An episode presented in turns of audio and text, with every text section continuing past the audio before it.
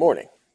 This is the March 7th episode of the Daily Wrestling News Show, where we're on a mission to teach, learn, and remember the history of professional wrestling with everyone who wants to join us.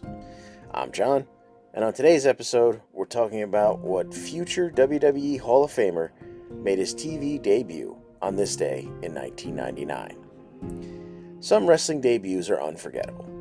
Chris Jericho's Millennium Countdown and verbal sparring match with The Rock is often mentioned as the best. Rob Van Dam and Tommy Dreamer coming over the barricade to kick off the 2001 invasion is one of my personal favorite moments in wrestling history. But neither of those cases were true debuts.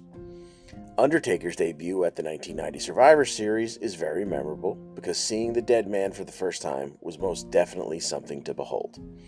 Keeping it in the family, when Kane ripped the door off of Hell in a Cell, you were guaranteed not to forget that moment. But some debuts are far less spectacular, to the point that you might find yourself saying, Oh, yeah, that's right, when you stumble across it years later. So, who made their TV debut under slightly less memorable circumstances on this day in wrestling history, March 7th, 1999? In March of 99, the WWF was white hot. Just weeks from WrestleMania 15, where The Rock would defend the WWF title against Stone Cold Steve Austin, The Rock himself would kick off an edition of Sunday Night Heat. This was not exactly typical for a Heat broadcast, not even one preceding a pay per view, which this was not. He had some choice words for Stone Cold, then some more for Paul White, but no one came out to get in his face, so we move right along. The Acolytes then beat the holy hell out of the public enemy, as Kevin Kelly and Terry Taylor call the action. Okay, this feels more like a Heat broadcast. I know these guys weren't liked backstage, but Christ on a pony, these boys have families. Anywho, later on in the evening, Tiger Ali Singh makes his way to the ring as Taylor and Kelly discuss some of the degrading acts he's been able to make audience members do for cold, hard cash. Tonight, the price tag is $500 and the challenge is to find someone willing to blow their nose into the American flag. But on this particular evening, Singh doesn't leave the offer open to just anyone in Pittsburgh's Civic Arena. No, tonight he knows there's someone special in the crowd, and it doesn't take the cameras long to find a short haired Karen seated next to 1996 Olympic gold medalist and Pittsburgh's own Kurt Angle. Singh directed the offer specifically to Angle who was seated in the front row with his back to the hard cam. The 30 year old Olympian, sporting jeans and a simple black tee, with even less of a neck than I remember, slowly makes his way over the barricade and into the ring. His initial response to Singh is a blunt, no chance. But this is professional wrestling, so of course there's not a snowball's chance in hell Singh is going to accept that on the first try. Singh knows that Americans are all about our greed and he's got plenty of green with which to exploit it.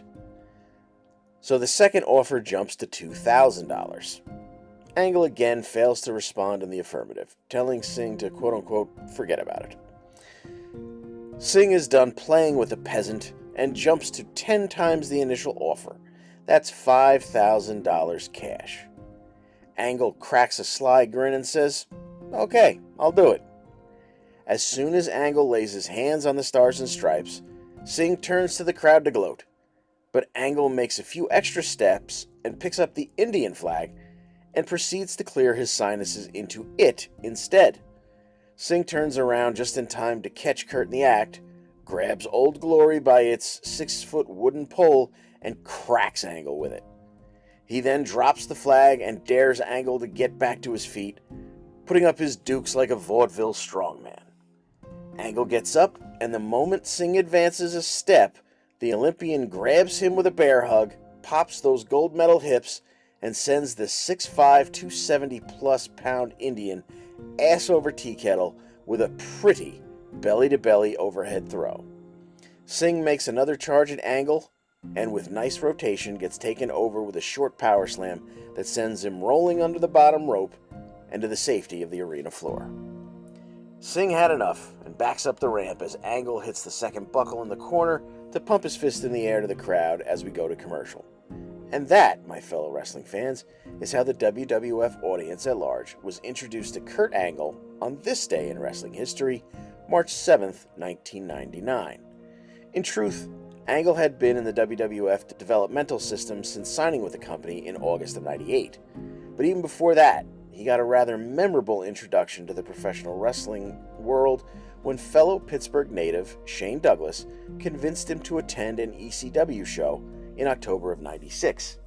The show would be known by the title High Incident, a reference to the insane scaffold match between Tommy Dreamer and Brian Lee that headlined the card. I don't think Kurt even had a chance to be horrified by that match, though, because I'm pretty sure that the Christian Angle left the building in disgust after Raven and his flock crucified the Sandman, complete with a crown of barbed wire thorns and a real wooden cross earlier in the show. They do say timing is everything, after all. No wonder it would take Angle another two years before returning calls to Vince McMahon. Well, that's our show for today. The Daily Wrestling News Show is a Minutes to Bell Time production. Learn more at minutestobelltime.com. This episode was written by John DeConti. Subscribe to the Daily Wrestling News Show on your podcast player of choice and join us in the Daily Wrestling News Show Facebook group.